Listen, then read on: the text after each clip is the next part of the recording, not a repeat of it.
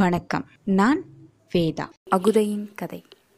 வைகை கரையில் செழித்து வளர்ந்த வேளாண்மை அழகிய நாகரிகத்துக்கு அடித்தளம் அமைத்தது.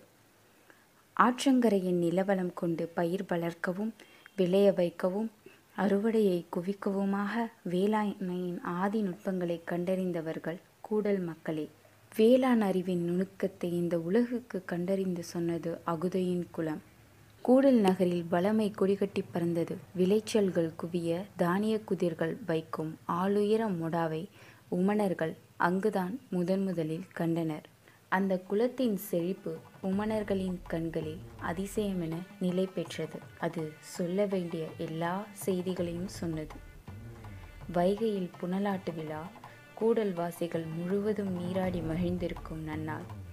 அன்று காலை நமது படை கூடல் நகருக்குள் நுழைந்தால் எளிதில் அதை கைப்பற்றலாம் என்று உமணர்கள் கொர்க்கை பாண்டியனுக்கு நாள் குறித்து சொன்னார்கள். முதல் நாள் நண்பகலில் கொர்க்கை பாண்டியனின் படை கடற்கரையிலிருந்து புறப்பட்டது.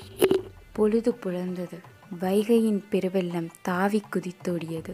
கூடல் மாநகரே நதிக்கரையில் வந்து அவளோடு நின்று கொண்டிருந்தது. குலத்தலைவன் அகுதை யானை மீதேறி வைகை கரைக்கு வந்து சேர்ந்தான். எல்லோரும் அவனது கையசைவுக்காக காத்திருந்தனர். வைகையை வணங்கி கூட்டத்தை நோக்கி கையசைத்தான் அகுதை. புனலாட்டு விழா தொடங்கியது. கரையில் இருந்த இளைஞர்களும் இளைஞர்களும் வைகையில் பாய்ந்து உள்ளே இறங்கினர்.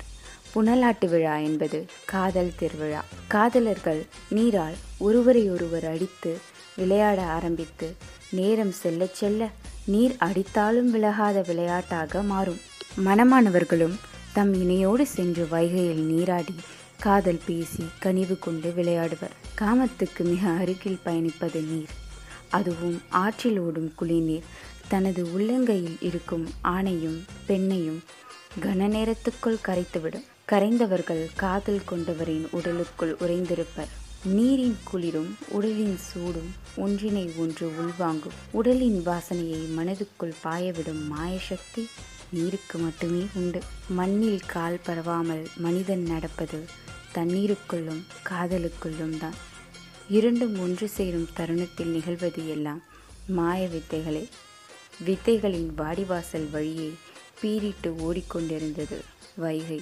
அகுதை உள்ளிறங்கும் பொழுதுக்காக கரையில் நின்றிருந்தவர்கள் காத்திருந்தனர். காதல் ஏறிய கண் கொண்டு தனது மனைவியை பார்த்தான் அகுதை. அவளும் அவனது தோல் கவ்வி உள்ளிறங்கும் பொழுதுக்காக காத்திருந்தாள். அகுதை நதிநீருக்குள் கால் நுழைத்தான். இன்னும் சற்று உள்ளே போகட்டும். அவனது தோலை தாவி பிடித்தபடி நாம் இறங்குவோம் என அவள் கால் பாவிய திட்டில் நின்றிருந்தாள். ஏன் இன்னும் வராமல் இருக்கிறாள் என எண்ணியபடி அகுதை இரண்டாவது அடியை எடுத்து நீருக்குள் வைத்தான். அவன் தோளின் மேல் சரிந்து விழலாம் என அவள் நினைத்தபோது அருகில் தோழியிடம் இருந்த அவள் மகன் பெரும் குரல் எடுத்து அழ ஆரம்பித்தான். பெருக்கெடுத்து ஓடும் நீரும் உற்சாக பேரொளியும் குழந்தைக்கு அச்சமூட்டியிருக்கும். அவனை அமைதிப்படுத்திவிட்டு வருகிறேன். நீங்கள் உள்ளிறங்குங்கள் என சொல்லிவிட்டு தோழியிடம் போனாள். தாயை பார்த்ததும் குழந்தையின் அழுகை மேலும் கூடியது. அவள் அவனை சமாதானப்படுத்த எவ்வளவோ முயன்றாள். முடியவில்லை. நீருக்குள் இருந்த அவளையே பார்த்து கொண்டிருந்தான் அகுதை. அந்த பார்வை அவளை துளைத்து கொண்டிருந்தது. குழந்தை அழுகையை நிறுத்துவதாக இல்லை. வேறு வழி இல்லாமல் குழந்தையை தூக்கி கொண்டு நதிக்கரையை விட்டு சற்றே அகன்று உள்காட்டுக்குள் நுழைந்தாள். குழந்தையின் முதுகை தட்டியபடி சமாதானப்படுத்தினாள். குழந்தை அழுகையை நிறுத்தவே இல்லை. நீரின் சத்தமும் நீராடுவோர் சத்தமும் கேட்காத அளவுக்கு அடர்ந்த மரங்களுக்கு இடையே மிகவும் உள்ளே சென்றாள். உள்ளே செல்ல செல்ல ஓசையின் அளவு கூடுவது போல் உணர்ந்தாள்.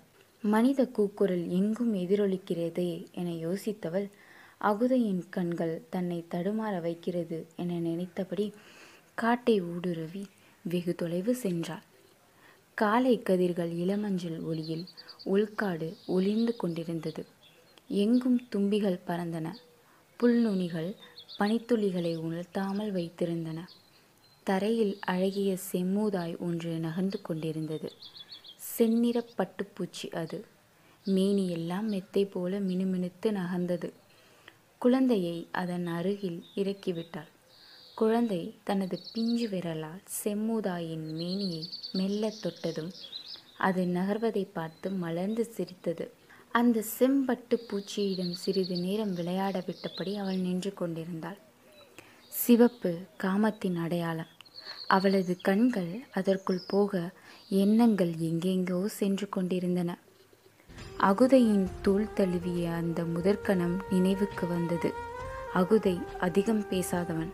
ஆனால் அந்த இரவில் அவன் பேசியதை இன்னொரு ஆண் இந்த உலகில் பேசியிருப்பானா என்பது சந்தேகமே. காதல் சொல்லால்தான் மலர்கிறது. காதல் கொள்கையில் சின்னஞ்சிறு சொற்கள் எவ்வளவு பெரும் கிளர்ச்சியை ஏற்படுத்தக்கூடியனவாக இருக்கின்றன. சிறு ஒளியால் மலைகள் உடையும் தருணம் அது. அவன் ஒற்றை சொல் சொல்லும்போது அப்படி ஒரு வெட்கம் உடலெங்கும் பரவியது. அந்த சொல் ஞாபகம் வந்த கணம் மீண்டும் வெட்கம் பரவி தன்னை அறியாமல் சிலிர்த்து மீண்டாள். சொற்கள் நினைவுக்கு வந்த கணத்திலேயே செயல்களும் நினைவின் வழியே மேலே எழுந்து வந்து விடுகின்றன. அதன்பின் என்ன செய்ய முடியும்? சற்றே பெருமூச்சு விட்டபடி குழந்தையை பார்த்தாள். அவன் செம்முதாயின் பின்னால் நகர்ந்து போய்க் கொண்டிருந்தான்.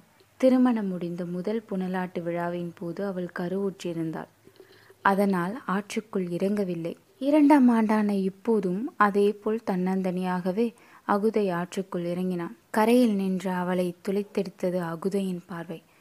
ஆணின் பார்வை பெண்ணின் பார்வையைப் போல நயமிக்கது இல்லை. ஆணின் கண்கள் காதல் கொள்பவை. ஆனால் காதலை சொல்ல கற்றவை அல்ல. அவன் பார்வையால் பற்றி இழுத்தாலும் அவள் கண்களால் கைமாறு செய்து கொண்டிருந்தாள். கண்கள் விழித்திருந்தாலும் ஆந்தைக்கு பகலில் பார்வை கிடையாது. அதை போலத்தான் மனிதன் நீருக்குள் மூழ்கிவிட்டால் பார்வையை தொலைத்து விடுகிறான். ஆனால் காதலர்களுக்கு அப்படி அல்ல. அவர்கள் அந்த இடமே பார்வை பெறுகின்றனர். கண்களின் வேலையை கைகள் எடுத்துக்கொள்கின்றன தொடுதலின் மூலம் ஆயிரம் விழிகள் உள்ளுக்குள் விழித்து அடங்குகின்றன. அதனால்தான் நீர் விளையாட்டு காதலின் களமாகிறது. அவள் கண்களை சிமிட்டி கனவை கலைத்தாள். குழந்தை நீண்ட நேரம் விளையாடி அமைதி அடைந்தது. சரி அழைத்துச் செல்லலாம் என முடிவு செய்து அவள் காட்டை விட்டு நடக்கத் தொடங்கினாள். நதியை நோக்கி வர வர அவளுக்கு காட்டின் அமைதியே நீடித்தது. கொண்டாட்டத்தின் பேரொளி கேட்கவில்லை. இவ்வளவு அமைதியாக நீராட வாய்ப்பே இல்லையே என எண்ணியபடி நதியின் கரையில் ஏறி நின்று பார்த்தாள். மொத்த வைகையும் நீண்ட நகரும் செம்முதாயாக காட்சியளித்தது. குருதி கரை புரண்டோட கரையெங்கும் மீன் எலும்புகள் போல் முட்கள் கோக்கப்பட்ட ஈட்டியுடனும் உயர்த்திய வாளுடனும் எண்ணற்ற வேற்று குலத்தினர் நின்று கொண்டிருந்தனர்.